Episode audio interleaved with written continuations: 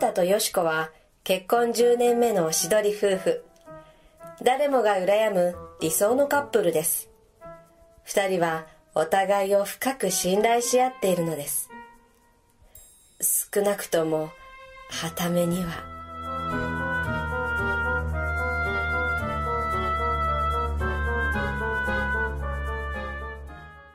いやー、よしこ、そろそろ会社に行く時間だ。あ、僕のハンカチどこやったかな。はーい、あなたあのかけといたわよ。あー、今日も頑張ってね。ありがとう、ありがとうよしこ。ありがとう。ねえ、あなた、私たちもう結婚して10年になるじゃない。そうだな。今でもあの頃のように変わらず愛してくださってるかしら。よしこ、10年前と今はこれっぽっちも僕は君への愛は変わらないんだよ。これっぽっちも変わらないんだよ。でもあなたイケメンだし浮気とかしてるんじゃないか。何を言ってるんだよ。僕はそんなことする男じゃないよ。信じてくれよな。信じてるよな。もちろんよ。あなた絶対に私を裏切らないって。私それだけは疑ったことがないのよ。そうだよな。ありがとう、じゃあ会社に行ってくれよ。行ってらっしゃい。はい、あなた愛してるよ。愛してるよ、愛してるよ。早く帰ってきてね。その気なんだ。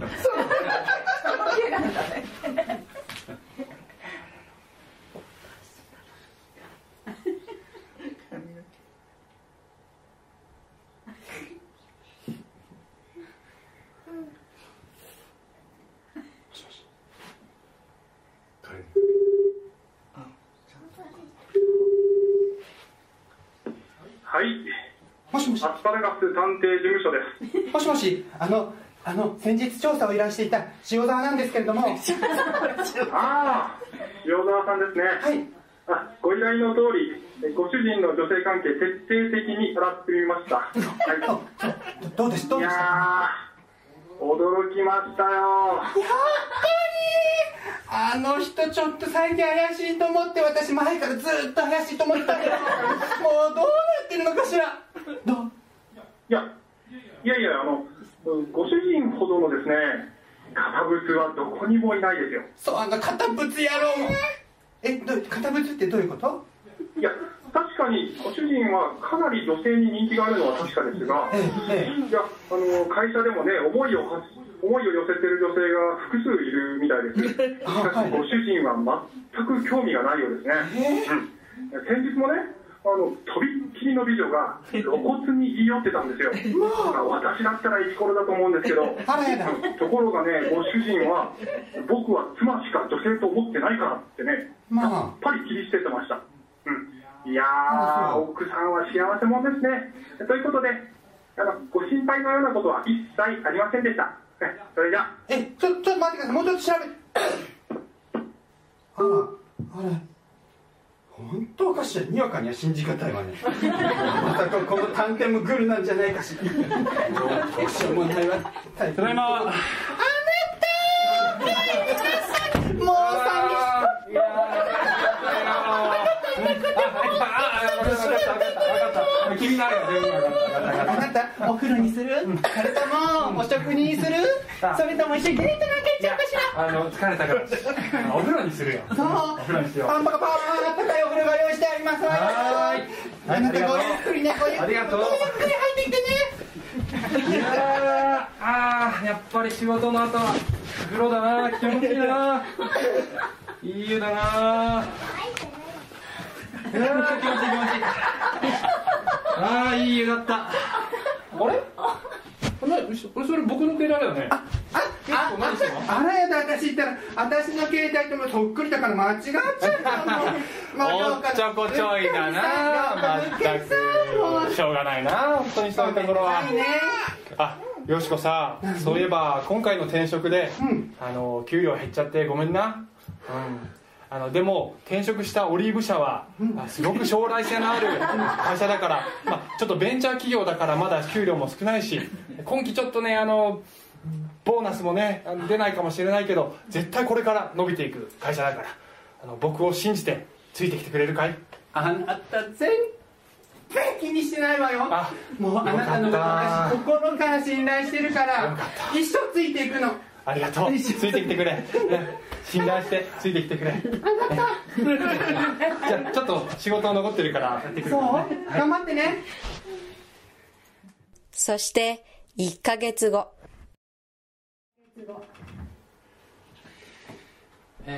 さあ今日もお仕事に行ってくるね。頑張ってね。じゃあ今日も仕事頑張ってくるよ。じゃあね、愛してるよ。愛してるよ。あんた行ってらっしゃい。はい。行ってらっ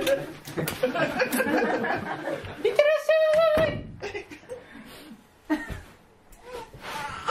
怖い。怖い。怖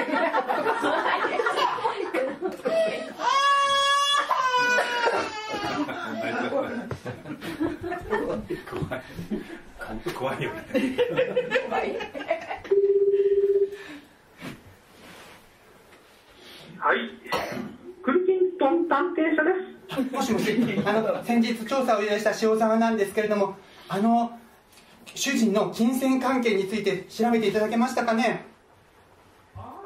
塩沢さん。いやー、驚きましたよ。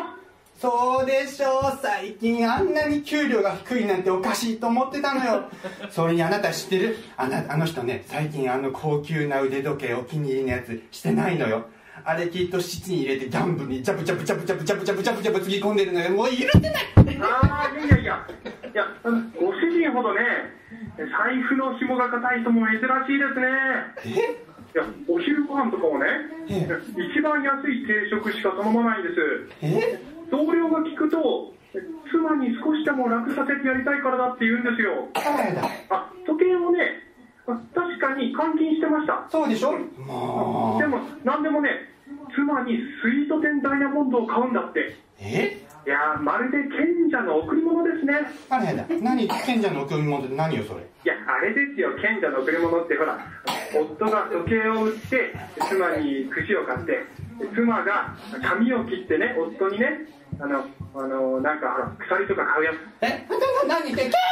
この髪切らないわ私。これヘアサロンにね、毎月3枚もかけてるから、この台に行かないわ。何言ってんのあなた。ご注意してください。じゃあ調査料のね、10万円はね、今月中に振り込んでくださいね。はい、それではちょっともうちょっと調べてください。ちょっと何、本当かしら。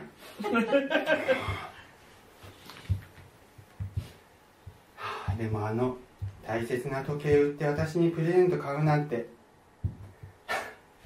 あの人のそういうところ昔から変わってないわね。それに比べて私ったらバカなこと。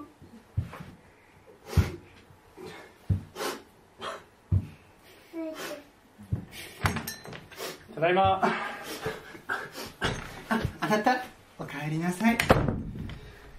よしこ、実は君にプレゼントがあるんだ。結婚10年目だよな。これ受け取ってくれ。あなたでも私ね、その前に、あなたにどうしても言わなきゃいけないことがあるの。なんだい？何でも言ってごらん。聞いてくれる？うん。なんだい？このダイヤモンド。こんなので私が納得すると思ってるの？何これ？このちっちゃい米粒みたいな。スイート10よ。10ダイヤモンド。最低10カラットからでしょ。何これ？もうすごい。何このちっちゃいのガラス玉みたいな。あなた、私への相手、これっぽちってこと？もう全然合ってるって言ったじゃないのよ。全然これね、あなたのこと信用できないよ。こんなもの。もういい加減して失礼させてもらうわ。それ私の何勝手に取ってんだよ。もうどうしようもないんだから。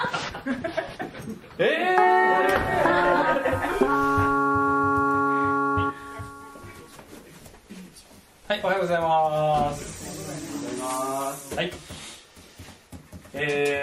愛するとは、ね、誠実であるということと、あとその相手の誠実さを信頼するということが両方ないと愛することにはならないんだと思います。もう一回言うと、自分両方が誠実であり、そして相手の誠実さを信頼するというね。で、さっきの奥さんのように何もかも 100% 確認しないと相手のことを信じられないと、ね、目で見てちゃんと確認しないと信じられないというのであれば、それは本当に愛しているかどうかっていうのは、わからないんじゃないかなと思います。きっとさっきの奥さんは一生疑い続けるんじゃないですか。どこまでやれば、夫がどこまでやればね、彼のことを信じられるようになるか、きっと一生信じられるようにはならないんだと思います。で、それは人間関係だけじゃなくて、私たちと神様の関係も同じだっていう話をするんですけど、皆さんこの本読んだことある方いますか？これね、コロボックル物語、誰も知らない小さな国ってね、ある方？意外と少ないね。これちょっと読んでくださいね。これすごい面白いからね。すごい面白い本です。佐藤悟さんの、これシリーズもので、5部作ぐらいにあるんだけど、これ私が小学3年生の頃にね、学校の先生が読んでくれたんですけど、小学3年生の時に面白いなと思って、大人になって読んでもまだやっぱり面白かったんです。で、これはですね、小人の話で、ある小山があってね、そこに代々小人が住んでるっていう、コロボックルっていうのはその北海道のね、この小人伝説の名前なんですけど、コロボックルっていうふうに名前が付けられて、そして、住んでるっていう、そういう話です。で、この小人たちは、人間の味方になれる人を探すっていう話なんですよね。つまり自分たちの存在を知っても標本にしたりお金にしたりとか、そういうことをしない、信頼できる、そういう人間を小人たちが探すんです。で、この本の中では、まずある男性が味方として選ばれて、でその次に女性がまた味方として選ばれるんですけど、その味方になる前に相手が本当に大丈夫な人かどうかっていうのを、一人の小人がぴったりと張り付いて調べるんですよね。その人のその性格とか生活を。で、2人の人が認められるんですけど、そういう話なんですけどね。この2人目に味方になるこの女性が、調べられている時にこういうシーンがあるんです。小人のね、女の子の小人がぴったり張り付いて身の回りをいつも探ってるんですね。で、この女性は、おちびちゃんっていうこの女性なんですけど、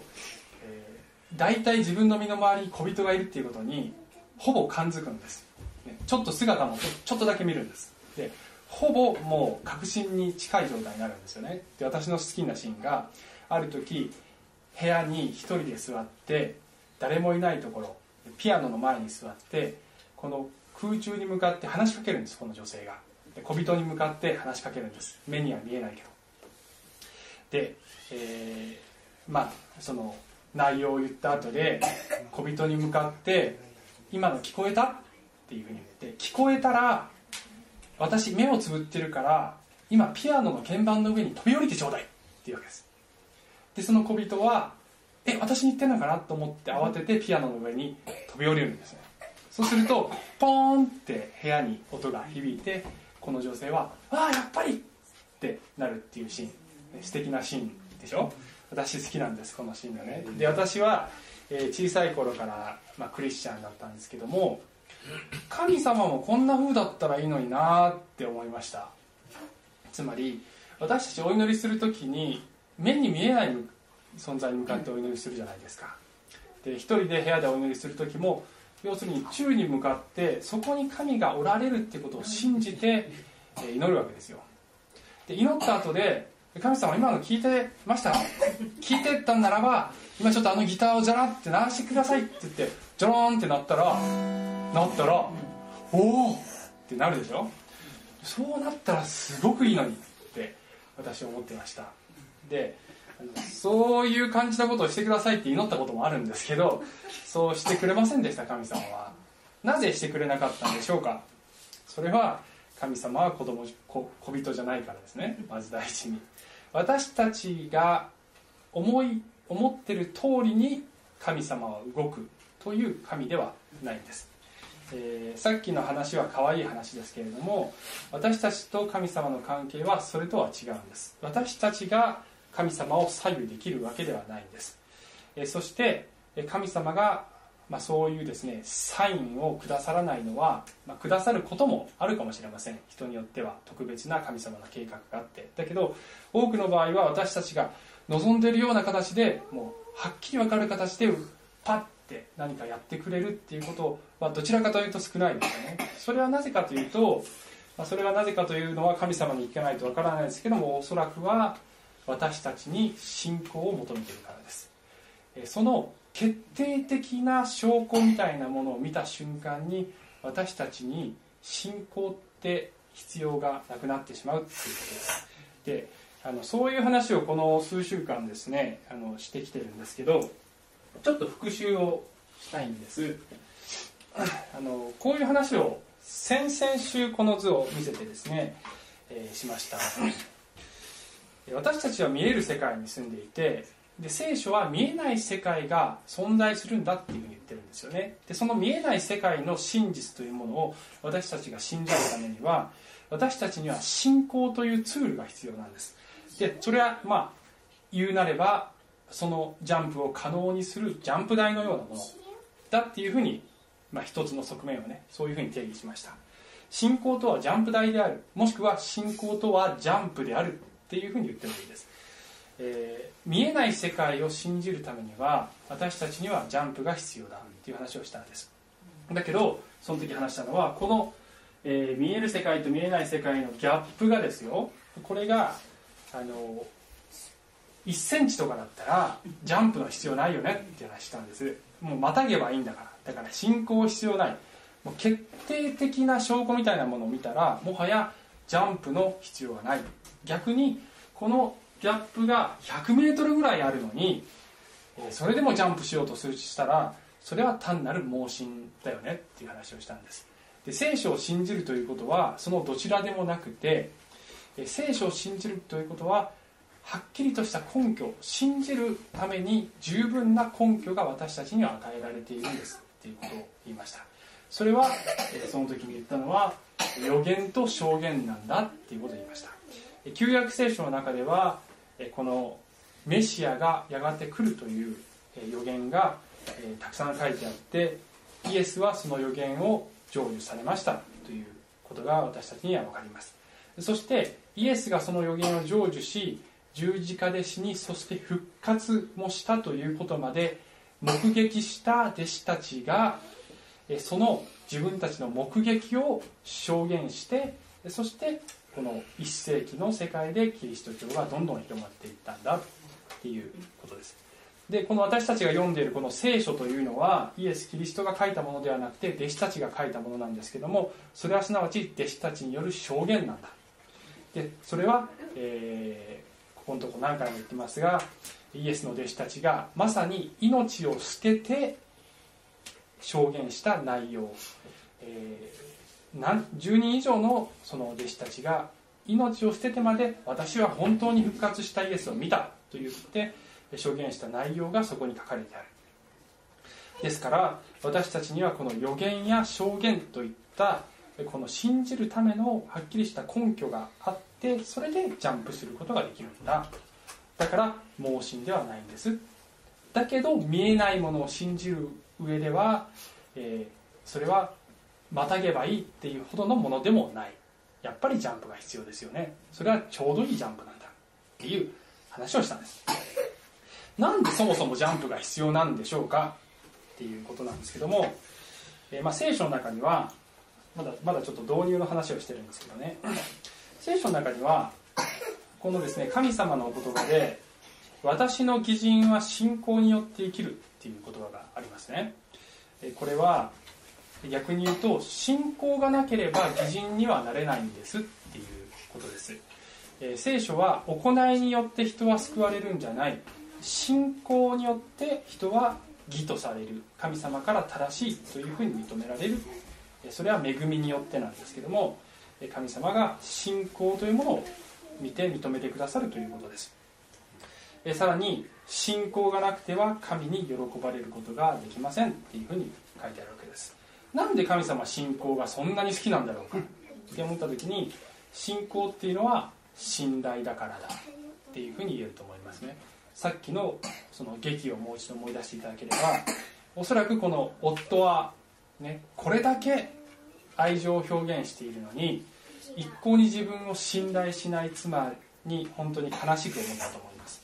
神様は私たちに信じるための根拠も、またさまざまな恵みも、さまざまな導きも、そしてさまざまな形で祝福を注いでくださっているにもかかわらず、私たちがいつまでも神様を信頼しないとすれば、それは神様を悲しませることになるということだと思います。イエス様は見ずに信じる者は幸いですとも言われました。信仰とはすなわち信頼であります。そして神様を信頼するときジャンプをすることができて、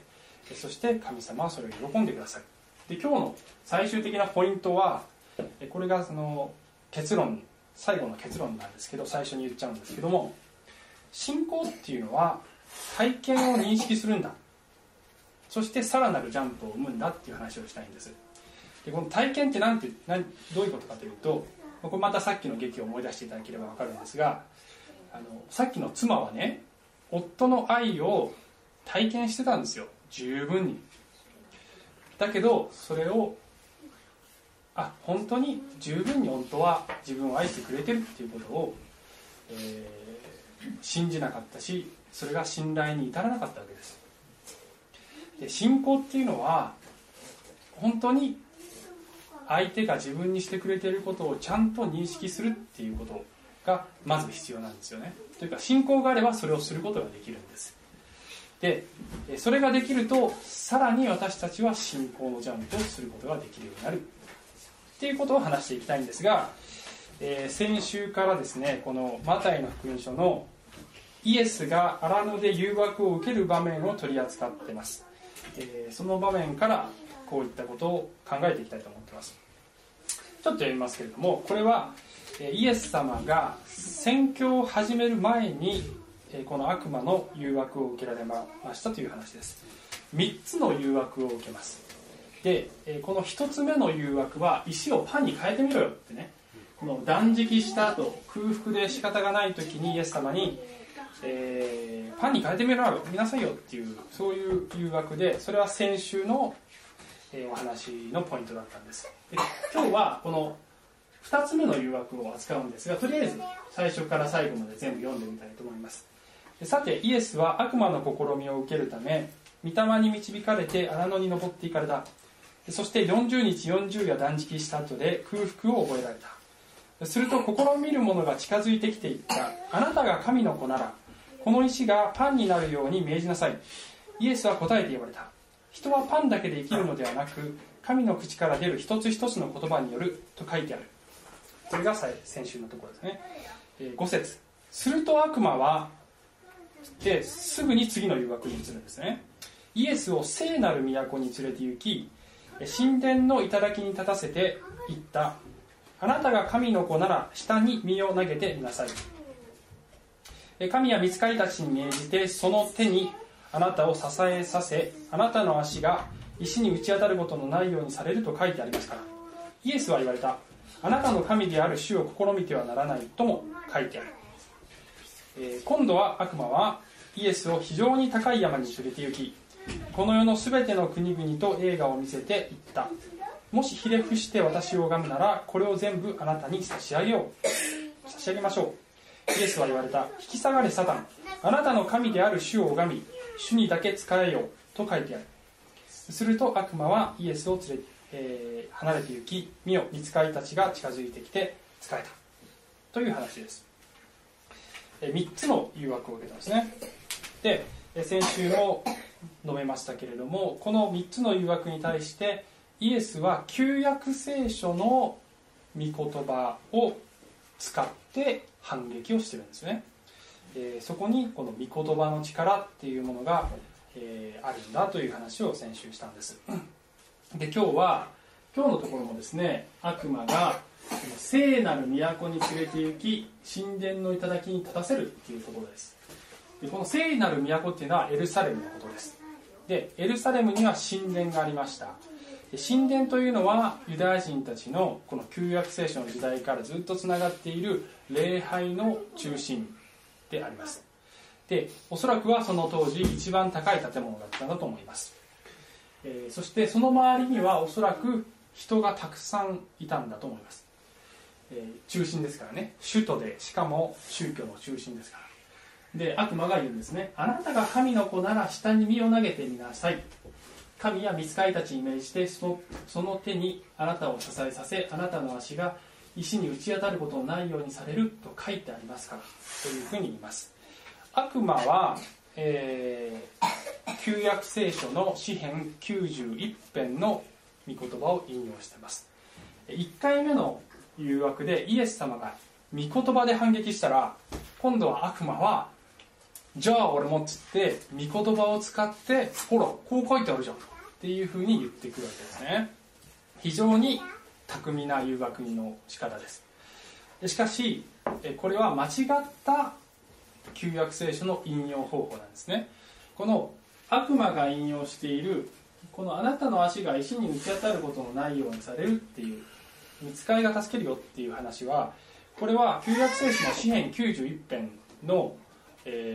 一部分なんですけれども、この91編っていうのは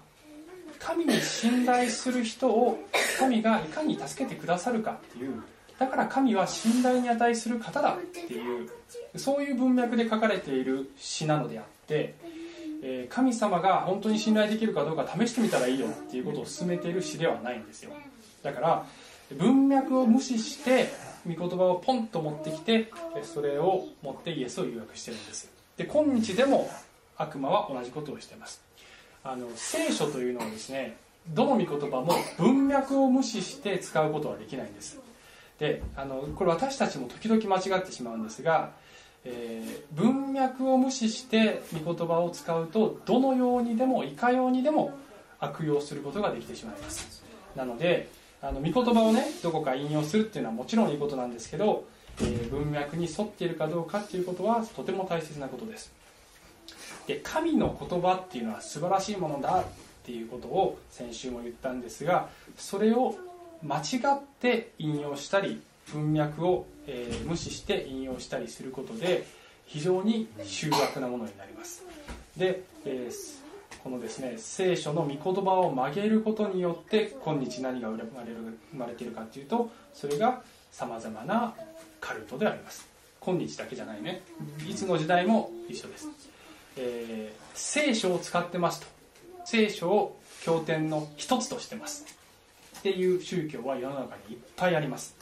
だけどこっちの経典も重要だよって言ってみたり、あるいは聖書のこの部分は真実だけどここは違うよって言ってみたり、あるいは聖書はこういうふうに考えたらいいよっていうふうに全く文脈を無視して考えたりするという、そういうキリスト教の異端がたくさんありますが、それは異端であります。そのようにして今日も悪魔は神の言葉を曲げています。それが一つのポイントですけれども、それに対してイエス様は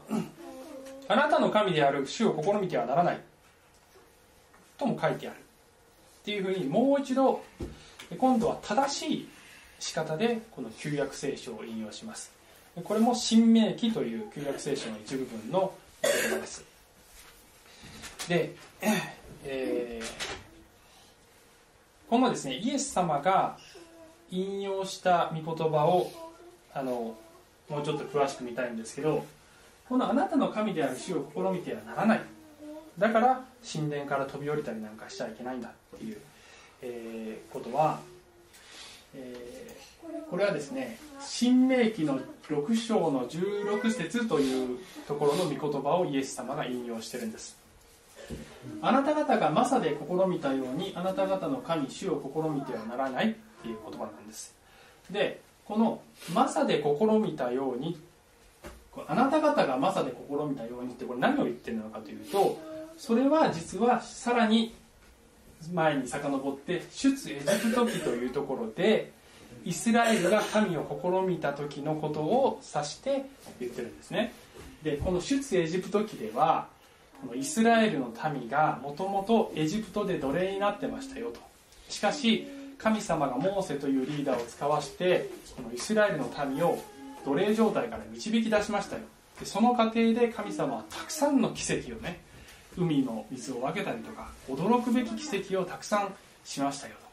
と。で荒野を通ってそしてこの約束の地に導いていきますっていうところだったんですけれども、このイスラエルの民はですね、つぶやいてばかりいたっていうことがこの出エジプト記に書かれてるんです。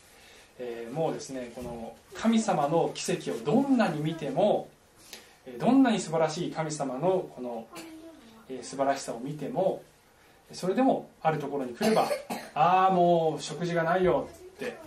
なんで僕たちを導き出したの、これだったらエジプトの方がよっぽどマシだったよって、そんなわけないのに奴隷状態だったのにつぶやくわけですね。不平不満ボロボロ出すわけです。でそれに対して神様は、お腹が空いたといえばこの天からのパンであるマナを降らせてあげたりとか、このたくさんの宮沢をされるわけです。で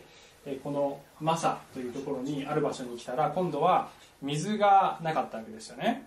でそこでは水がなかったって言ってもものすごく大変な状態に陥っているわけではなくて、もう飢餓状態で人が死んでるっていう状態になってるわけじゃないんですけども、水がすぐに見つからないで喉が渇いたなっていうレベルなんです。で過剰反応してイスラエル人はまた「ああ水がないよ、こんなことで私たちを死なせるつもりか!」っていうふうに大げさに騒ぎ出すんですよね。でその時にモーセが神様に「もうどうしたらいいんでしょうこの民は」って言って、でそしたら主はモーセに仰せられたと。民の前を通りイスラエルの長老たちを幾人か連れ、あなたがナイルを打ったあの杖を手に取って出て行け。さあ私はあそこのホレブの岩の上であなたの前に立とう。あなたがその岩を打つと岩から水が出る。民はそれを飲もう。それでモーセはイスラエルの長老たちの目の前でその通りにした。それで、彼はそのところをマサ、またメリバと名付けた。マサっていうのは試みる、メリバというのは争いという意味ですけども、それはイスラエル人が争ったからであり、また彼らが主は私たちの中におられるのかおられないのかと言って主を試みたからであるということなんです。つまり、すごく神様を体験しているにもかかわらず、これでもかこれでもかっていうぐらい体験してるんだけど、もっともっとって言っているこの神の姿なんですよ。でいつまでたっても神を信頼するということを学ばない民の姿があって、本当に神様は信頼できるのか、私たちの中におられるのかおられないのかといつまでたっても言っている民の姿があったんです。それが民が神を試みたことだって言っていて、聖書のちょっと後であの時みたいに神を試みないようにねっていうふうに言っている言葉を今度その1000年以上後にイエス様が引用して、悪魔に対して神を試みてはいけないんだっていうふうに言っているっていうことなんですね。ここのところとりあえずいいかなで、このですね、先ほどの神殿から飛び降りることがなぜ誘惑なのか、ね、前回も考えましたが、なぜこれが誘惑となりうるのかっていうことを考えないといけないです。まず第一に、飛び降りてみろよっていうのが誘惑になり得るのは、それは飛び降りたら天使が助けに本当に来ちゃうからです、ね、私はそういうことを言われても誘惑にはなりません。天使が来るかどうか分かんないから死んじゃってるでしょ。でもイエス様は神の御子なので、本当に天使が来て自分を助けるということが分かっているので、まず第一にそれが可能だから誘惑になるんですよね。そしてじゃあそれをしたらなんでいけないのかというと、それはですね、このイスラエルのエルサレムの神殿から飛び降りて天使が助けに来てくれるという場面を多くの人がいっぺんに目撃してしまうからですだと思われますね。そこにはたくさんの人がいて、礼拝に来ている人たちもいて、で多くの人がもうこのイエスが神の子であるという決定的な証拠を見ることになるわけですよ、ね、誰も疑えない、証拠を見ることになるわけです。でイエス様はそのですね、この宣教する前に神の子であるという証拠、誰も異論を唱えることができない決定的な証拠を見せてはいけないというふうにお考えになったのだと思います。なぜなのかということを考えるためにですね、もう一つ御言葉を聖書の箇所を見たいんです。これは、この同じマタイの福音書のね、もうちょっと後、イエス様が宣教している、時にこのパリサイ人やサドカイ人たちっていう人たちが来るわけです。でパリサイ人やサドカイ人っていうのはちょっと下が忘れましたパリサイ人やサドカイ人っていうのは、当時の宗教の専門家たち、立法学者や祭司階級の人たちです。彼らはイエス様を散々攻撃していた人たちです。イエスはこの予言されているメシアなんかじゃないよっていうふうに、言っていた人たちです。で彼らがみそばに寄ってきてイエスを試そうとして天からの印を見せてくださいと頼んだっていうふうに言うんですね。ここでもイエス様を試そうとしてって書いてることに注目してください。天からの印を見せてくださいよっていうわけです。でこの時までにイエス様はですね、散々さまざまな奇跡を行ってます。たくさんの病人を癒したり、あるいはこの少ない食物で何千人もの人を養ったりしてびっくりするようなことを散々してきています。ですからもう、十分なほどにこのですね、ご自身がメシアであるというそのことを示してきたにもかかわらず、なおこのパリサイ人やサルトカイ人たちは決定的な証拠を見せてくれっていうふうに言ってるわけですよ。それに対してイエス様が、こう言いますね。しかしイエスは彼らに答えて言われた。あなた方は夕方には夕焼けだから、晴れるというし、朝には朝焼けでどんよりしているから今日は荒れ模様だという。そんなによく空模様の見分け方を知っていながら、なぜ時の印を見分けることができないのですか。悪い姦淫の時代は印を求めています。しかしヨナの印の他には印は与えられません。そう言ってイエスは彼らを残して去っていかれたっていうんです。このですね、これよりも前にサタンが誘惑した時に神殿から飛び降りて天使が助けに来るのを見せれば、言うなればこの人たちの要求に見事に応えていたことになるわけです。だけれどもイエス様に言わせれば、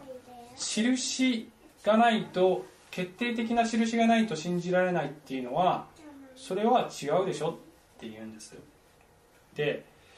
あなた方は空模様が分かるのになぜ時の印は分からないんですかって言っていらっしゃるんですけど、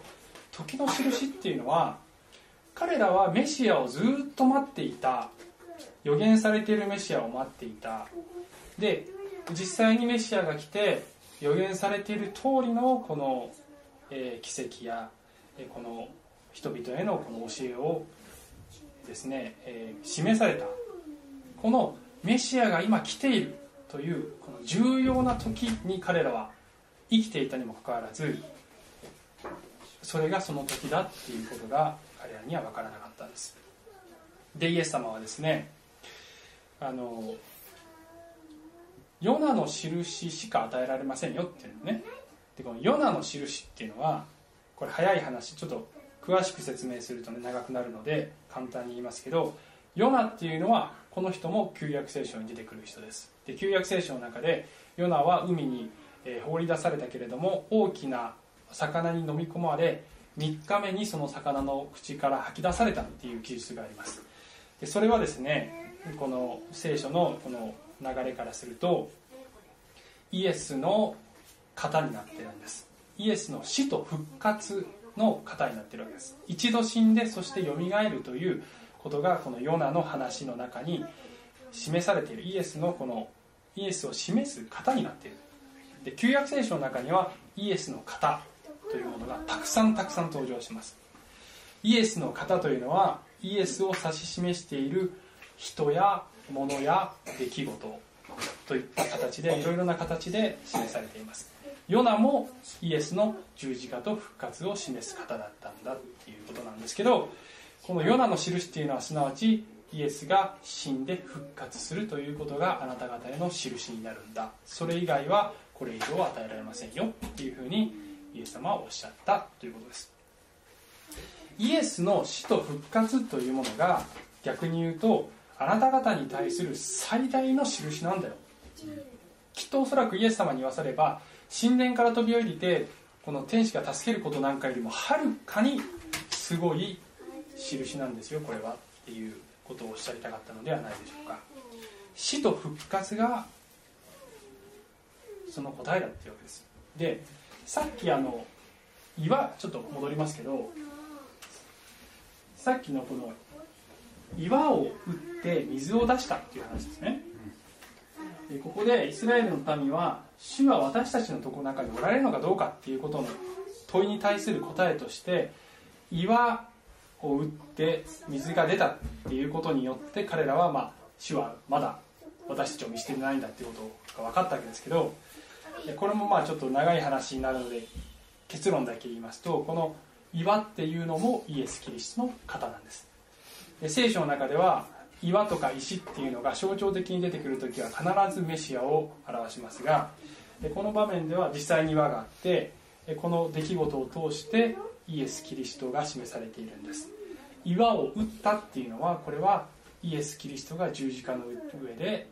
打たれるということを示しています。そしてそれによって私たちに必要な命の水があふれ出てくるっていうことを示しています。つまり岩から出る水という形によってこの、主が私たちのうちにおられるかどうかという答えを神様は提供されたんだけど、もう一回こっち戻るとちょっと行ったり来たりしますけど、イエスは印を見せてくださいよっていう人たちに対して私の死と復活があなた方への印になりますよっていうふうに言っておられるんだと思います。これをですねちょっとこういうふうに示してみますけど、みんな試みてるわけです。つまりサタンは荒野でイエス様に神殿からジャンプしてみろよっていうふうに試みてるわけですよね。試みる者が来て試みたって書いてるでしょ。試みてる。で民もイスラエルのこの昔の民もそしてイエス様の時代の民もイエス様に印を見せろっていうふうに試みてるわけです。でイエス様はその神殿から飛び降りたら神を試みることになるからそれはしないって言ってノーと言われたわけですよね。つまり、神を試みてみろよっていうふうにサタンは神であるイエス様を試みてるわけです。ちょっとこんなしますけど、そういう図式があるわけですよね。で信仰とはジャンプであるっていう話を最初にしましたけれどもね、この印を見たらジャンプしなくていいわけですよ私たちは。だからイエス様が神殿からジャンプしたら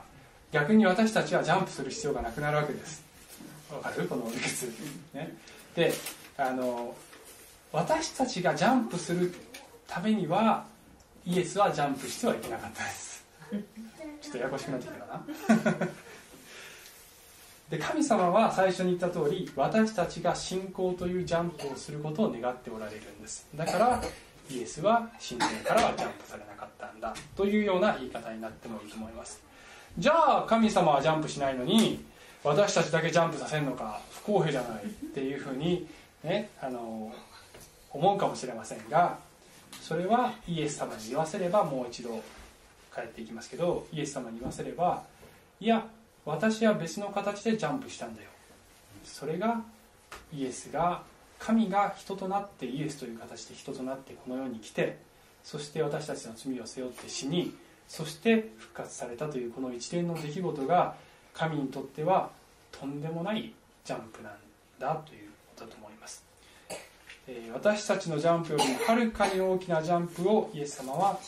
そういう形ですでにしてくださっているわけです。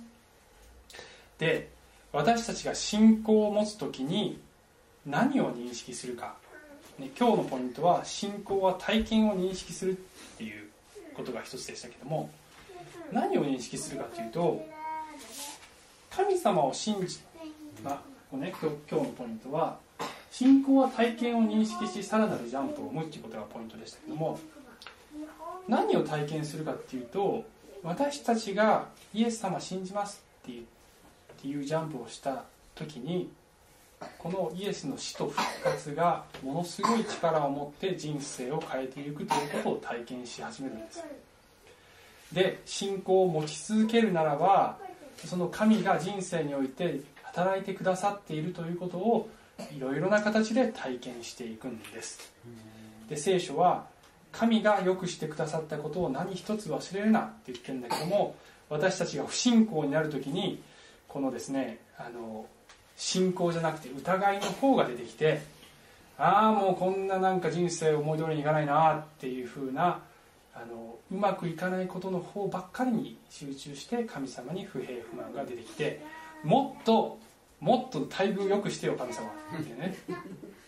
もっとこう、もう祈った通り、もっと祈った通りにやってよっていう風な気持ちになってきてしまう。それは不信仰な姿なんです。私も神を試みたことが、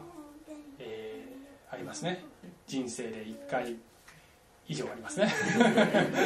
何回もありますけど今回ちょっと思い出してみましたが、私がですね、8年9年ぐらい前に東京の会社で働いてました。だけどパソコンの使いすぎで目がもう疲れてしまって、パソコンが見れなくなってしまって休職しました。で、休職して休んでも目が治らないんですよね。で、もうお先真っ暗、ね、本当に家で家事をするのも辛いぐらい、もうとにかく目を開けてるだけでなんか本当に辛いっていう状態になりました。で、会社に戻れる見込みもないし、病院に行っても異常はないって言われるし、そして会社を辞めてもじゃあ他に何か仕事ができるかっていうと、もう何にもできる仕事は思いつかない、一体どうするんだっ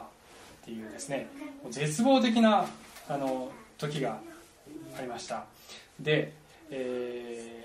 その時に宝くじをね買いましたね、私ね。で、宝くじを買うことは別に罪ではありません。一応言っておきますとね、皆さんにも買ったことある人あると思いますけど、それは別に罪でも何でもないですよ。だけど私はですね、その時になぜ宝くじを買ったかというと、神様私をこんなひどい目に遭わせるんだったらせめて金くれよってね要するに1億円ぐらいあれば、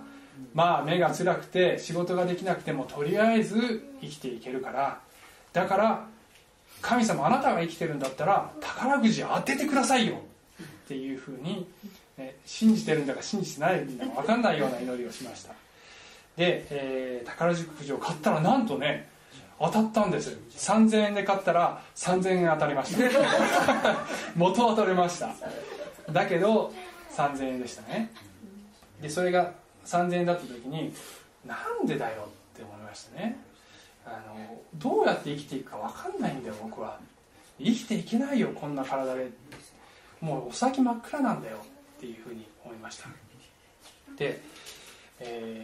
その時点ですでに私はお金が人生を支えてくれ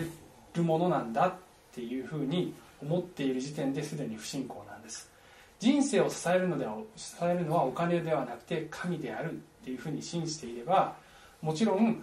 そのですね、人生を支えてくれる神が人生を支えてくれる、その一環として、その方法として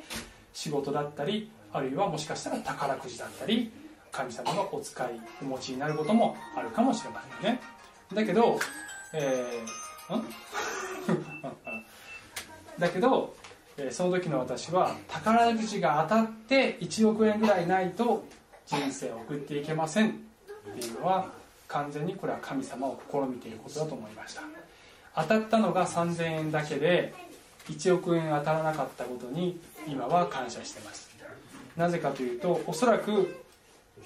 これ誰でもそうだっていうわけじゃなくて、私だったら、その時の私だったら1億円当たっていたら、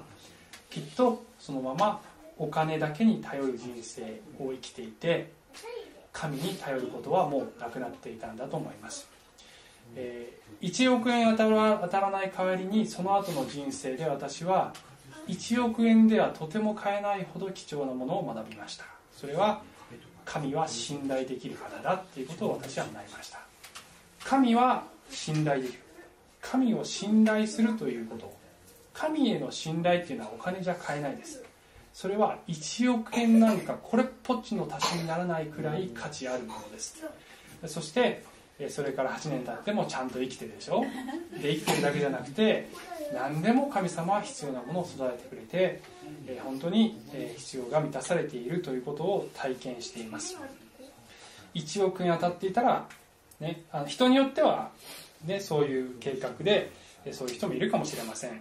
で、お金があっても信仰を持てる人ももちろんいると思います。だけど私は多分その時の状態だったらそうはならなかったんだと思います。私は神を試みたけども、神様の憐れみによってそれは与えられないで、代わりにものすごく貴重なものを得ました。そして神を信頼するということを学んだ私は、さらなるジャンプを、することができて、今牧師になることができたんですけど、まだまだもちろん、成長の途中であります。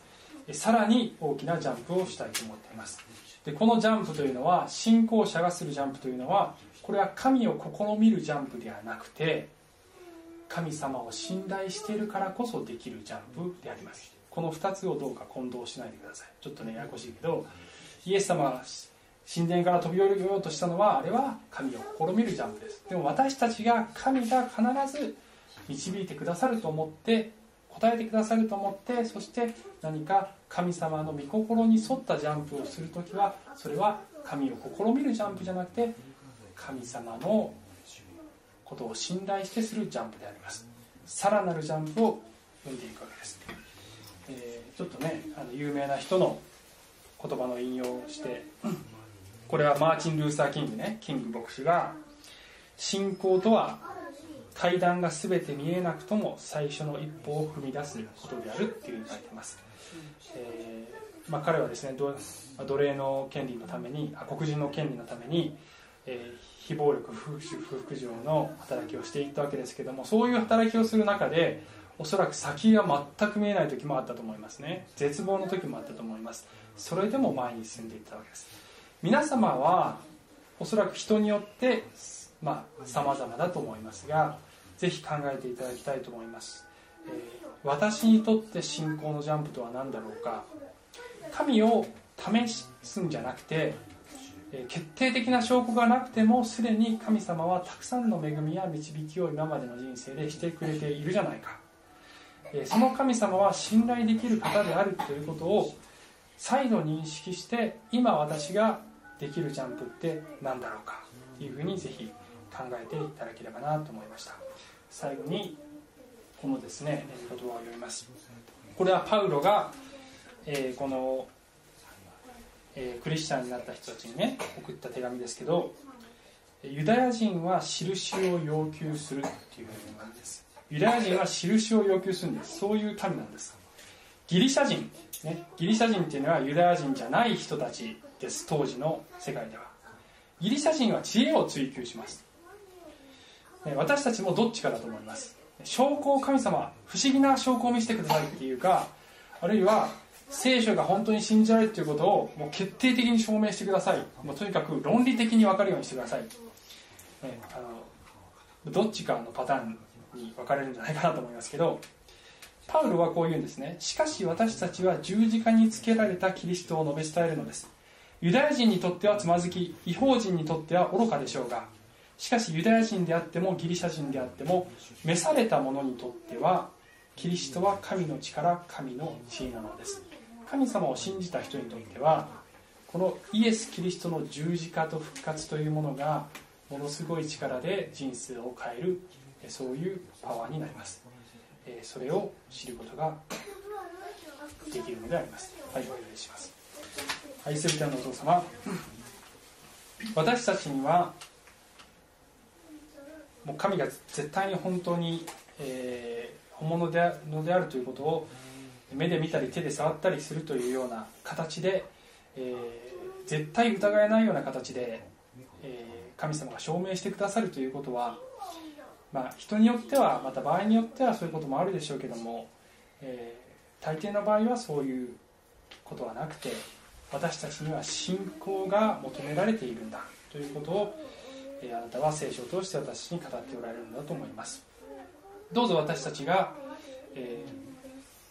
本当にあなたを信頼することができますように、すでにあなたが見せてくださっている恵みや、あるいは聖書の言葉や、そして何よりもあなたがこの地上に来て十字架と復活という形で私たちに示してくださった愛をはっきりと認め、さらにあなたのこの御心に沿ったジャンプをする、そんなエキサイティングな人生を送ることができますように、イエス様のお名前によってお願いします。アーメン。はい、じゃあ